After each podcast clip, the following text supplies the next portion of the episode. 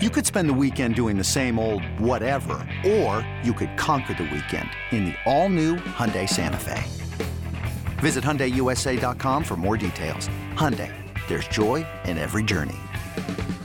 It's blazing hot outside. You get in your car to turn on the AC to get cold air pumping, but it blows hot air out. This issue is commonly caused by low refrigerant due to leaks in the AC system. You want an easy, all-in-one solution that will restore the cold air in no time. AC Pro Recharge Kits. Make restoring cold air easy for even those with zero DIY experience in less than 10 minutes. Save time and money versus going to a shop by picking up an AC Pro Recharge Kit today. Be a pro with AC Pro. It's the amazing Rico Brogna podcast with your host, Evan Roberts. Hi, everybody. Welcome to Rico Brogna. The New York Mets somehow lost a frickin' series to the Washington Nationals.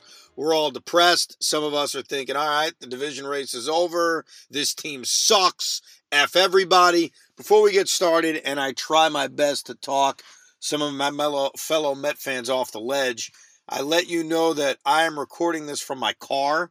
I was visiting my family this weekend, and there isn't enough room for all of us to stay at my parents' house, so we have a motel about a few miles away, and since Hoff and I like to record this very late at night, I didn't have any place to record it since the kids are sleeping. So I'm in my car right now, so I hope the audio is good. You can hear me, right, Pete? You hear me loud and clear? This is phenomenal. By the way, is your wife jealous? Because mine, I think, is at times. Jealous of the Rico? Oh, very, very jealous. She says to me, why are you leaving at midnight to go into your car in the middle of nowhere? What are you doing, honey? Yeah, no, my wife, I'm like, I have to go somewhere. Like, we were at my sister-in-law's house, my brother-in-law's house, and I'm like, I have to leave. And she's like, well, where are we going? I'm like, I have to do a podcast with Evan. And it's very intimate right now. Like, it's like what we're having a good time with family. And I have to go do something else with a partner of mine. It feels very awkward at the moment. Yes, we're making love to each other right now in front of everybody. Look, it's Labor Day weekend. Everybody's doing something, and we felt committed to Rico Brogna. Committed to all of you to make sure you got your podcast, especially coming off a weekend that, I mean, let's just call it like it is, was probably the worst weekend the Mets have had all season long. Because think about it this way. The New York Mets have lost 9 series this entire season. Or it's a little bit more than that. I think it's actually 10 series this entire season. But I want to list off who they lost series to. And then you'll really fully put in your brain how god-awful this weekend was. The first series they lost all year long was at home to the Seattle Mariners, which at the time was a major disappointment, but we all kind of knew they were going to lose the series eventually. And as you see, the Mariners are on the verge of breaking their streak of missing the postseason. They haven't made the postseason since 2001. That's going to change in 2022. The Mets lost 2 out of 3 to the Mariners. The Mets lost 2 out of 3 to the San Francisco Giants, who at least at the time appeared to resemble a playoff-esque team. They lost 2 out of 3 twice to the San Diego Padres, once in San Diego, once at Citi Field, right coming out of the All-Star break. They lost all 4 games they played against with the Houston Astros, 2 in Houston, 2 at Citi Field. They lost 2 out of 3 in Atlanta a few weeks ago, obviously, the team breathing down our throats. They lost 2 straight games to the New York Yankees in the Bronx. Those are the series that the Mets have lost. And I think we'd all agree that while some of those were a little disappointing, none of those were bad. Think about it. All of those teams are either good or really good. The Mariners are a playoff team. The Padres are a playoff team. The Astros are the best team in the American League. The Yankees, despite their recent struggles, lead their division. The Braves are on pace to win close to 100 games. They're all, I don't want to say good series losses because they're all frustrating at the time, but they're all acceptable. This crap we just saw this weekend is unacceptable. And in a way, everything I'm saying, I guess you could take it as a compliment. That here we are going into Labor Day weekend, and this is the first time all season long the Mets have lost a series in which you could scream from the largest mountain or building, holy crap, that's garbage. Because this hasn't happened all season long. They haven't dropped series to garbage teams all season long. And they just did. And it happened at the worst possible time. And it happened coming off a great series win against the L.A. Dodgers. And here's the other problem. And I've said this throughout the year, and it happens again. The problem is the Atlanta Braves are giving us, the New York Mets, zero margin for error. You know, if the Mets were in a normal division and had a 10-game lead, we'd look at a series loss to the Nationals and say, yeah, that sucked, no big deal. But it is a big deal. It's a big deal because the Atlanta Braves, to their credit, swept the Miami Marlins, and now this lead is down to a game, something we haven't seen in a long time. I know it was a half game at one point, but a one-game lead. It's always seemed to be, over the last few weeks, in that 2 to 4 game range. That's where the Mets have kept the Atlanta Braves. Now, all of a sudden, it's a game. Now, before we get into this weekend and how crappy it was, I want to tell you that as we sit here right now, in the middle of the night, as we record this, in my car, at a motel, I actually still feel confident about this team. I'll say it.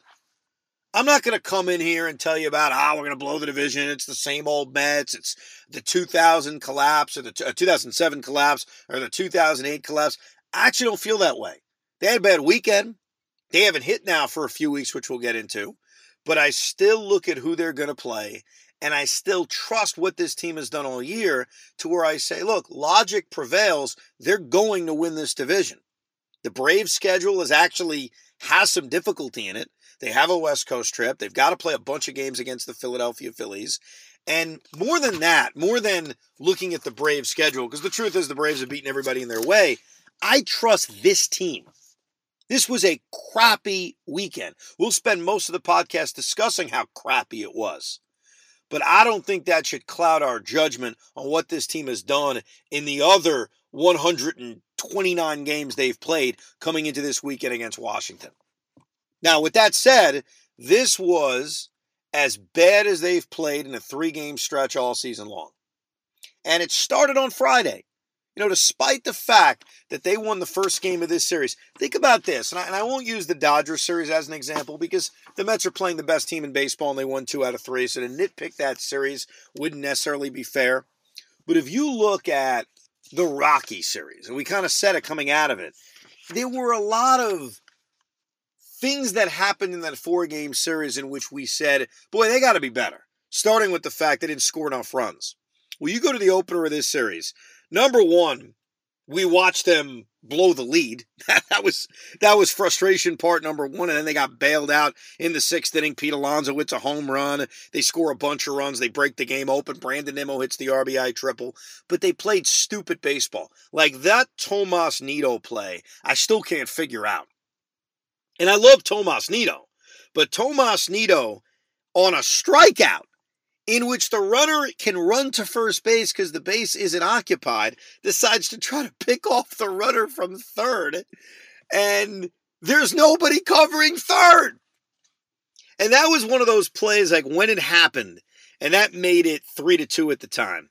And they were actually able to maintain the lead. Then they gave up the lead an inning later when Vargas got that RBI double and they chased David Peterson out. But that play was so mind-numbingly dumb. And it could have been a lot worse, to Peterson's credit. And that's why I thought on Friday night, David Peterson actually pitched fairly well, considering the line was 5 1/3 innings, 3 runs, and he ends up giving up the lead in the 6th inning. Tomas Nido's mistake of throwing to third base on a strikeout, in which, A, you're trying to pick a guy off, you have no chance to pick off. B, there's nobody on third base. But worse than that, you just had a guy strike out, and by throwing to third base, you have to pick that guy off because you've given up the out. eBay Motors is here for the ride. Remember when you first saw the potential? And then through some elbow grease, fresh installs, and a whole lot of love, you transformed 100,000 miles and a body full of rust into a drive that's all your own. Look to your left. Look to your right. It's official. No one's got a ride like this. There's nothing else that sounds like, feels like, or looks like the set of wheels in your garage. With over 122 million parts, you can make sure your number one ride or die stays running smoothly, so there's no limit to how far you can take it. Brake kits, turbochargers, engines, exhaust kits, roof racks, LED headlights, bumpers, whatever your baby needs, eBay Motors has it. And with eBay Guaranteed Fit, it's guaranteed to fit your ride the first time, every time, or your money back. Plus at these prices, well, you're burning rubber, not cash. Keep your ride or die alive at ebaymotors.com. Eligible items only. Exclusions apply. You've given up the strikeout because he's running to first base. It was so dumb. Oh, my God. Yeah, it was so dumb. And look, when the Mets break the game open in the sixth inning after the Nationals tie it, it's easy to forget about it. And it's easy to say, hey, look, the Mets took care of business. They beat up Josiah Gray. The bullpen did a good job after Peterson came out. Michael Givens pitched really well after Peterson gave up the lead. Great, it's a nice victory. But that is losing baseball. And little did I know, I didn't know this at the time, the losing baseball was going to continue, that we were going to see that on Saturday and Sunday. But the reason they lost Saturday and Sunday wasn't just the bad defense or the losing baseball. It's the offense. And I know at times this season, we've looked at this offense and said, they're not good enough. We are now dealing with a stretch of games. And I took two sample sizes, whichever one you want to look at. And I know that you could pick any part of the season and say, oh, since this date, a team has this record, or since this date, this team has done this or that. Well, here's what I'm looking at as a Met fan with this offense. Over the last 12 games, and it really started with the Yankee series, okay, starting with the 2 games against the New York Yankees, the Mets have played 12 games. They are 6-6 in those 12 games, which was all fine until they lost 2 out of 3 to the Nationals. But in those 12 games of going 6-6, they've scored 36 runs. That's 3 runs a game. That's not acceptable. You want to go back a little further? Go back to the Philly series at Citi Field, the series the Mets actually won. Remember, they lost that Friday night. They came back and won Saturday and Sunday. Since that point, they've played 23 games. Their record is 12-11, 500 obviously, or a little over 500. They've scored 82 runs in those 23 games. That's 3.56 runs per game. That's not good enough. But the one that jumps out at you is just this weekend, because you're facing Patrick Corbin, who's put together one of the worst seasons maybe in the history of baseball. You could argue Patrick Corbin's season as a starting pitcher is as bad as it gets because they continue to run him out there every 5 days. Normally, if you have a record, hold on, I wrote this down, at least in my scorebook I have it. He came into the game with a record of 5-17 with a 6.56 ERA. That's not effing human. Like, no one has stats that bad. And the Mets made Patrick Corbin, outside of Escobar's home run, look like freaking Sandy Koufax. They made him look like the Patrick Corbin of 5 years ago, and they got a break when Davey Martinez took his ass out of the game. But, oh yeah, they couldn't hit Carl Edwards, even though he's walking the leadoff hitter on 5 pitches. So this offense on Saturday, putrid against Patrick Corbin. Putrid. You want to rip Adam Ottavino? You want to say, oh, look, that's the Adam Ottavino we were all afraid of. Look, it's fine. He hung one to Lane Thomas. Lane Thomas hit one out. He pimped it. He did the whole thing. They couldn't score runs. They didn't lose Saturday's game because of Adam Ottavino. They didn't lose Saturday's game because Max Scherzer left after 5, and we'll address that injury coming up. They lost Saturday's game because they faced Patrick Corbin, Carl Edwards, and Erasmo Ramirez, and they scored one frickin' run. Pete Alonso has disappeared. It is what it is. I love Pete. Pete Alonso has done next to nothing.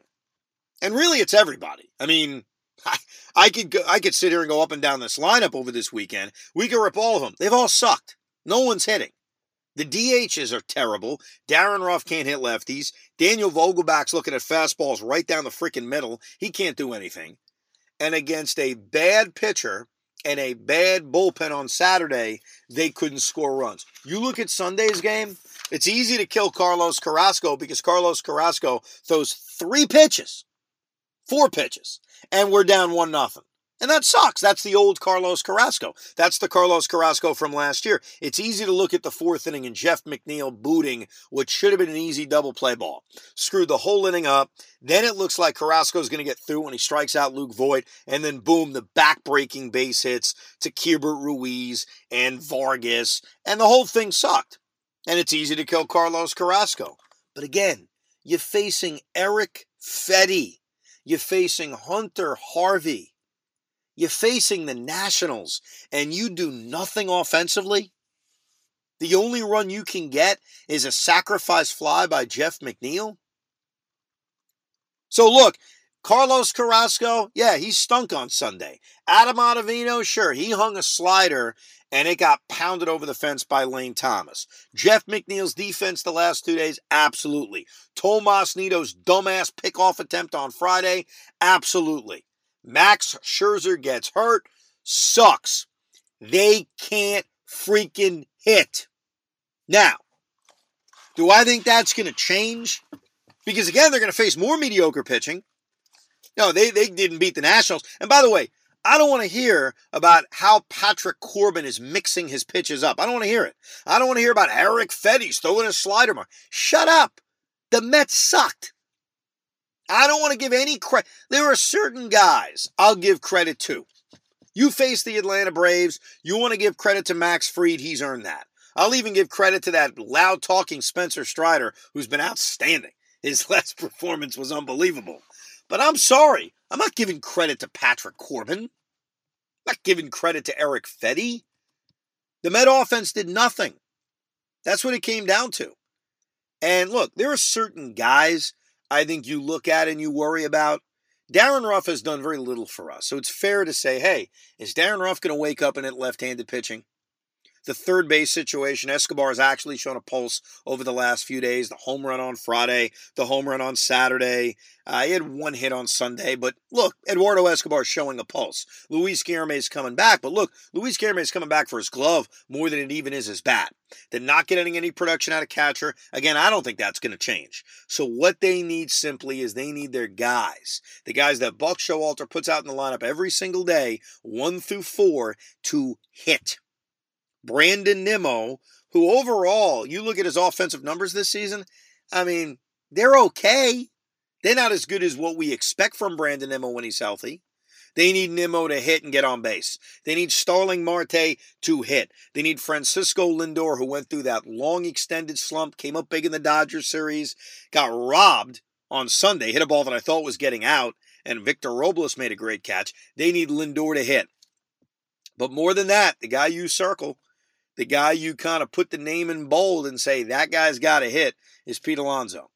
He is their best player. He is their best slugger. And he leads this offense. This offense goes where Pete goes. He's got to hit. So, yeah, they're going to face a lot of crappy pitching. They're going to face the Pittsburgh Pirates. They're going to face Mitch Keller. They're going to face guys they should beat up over the next 3 days. To a lesser degree, the Miami Marlins, but still, you should beat the Miami Marlins, the Chicago Cubs, the Pittsburgh Pirates again. But let this weekend be a reminder that just because the team you're facing sucks, and just because the pitchers you're facing sucks, doesn't mean you get to roll out of bed and score 7 runs.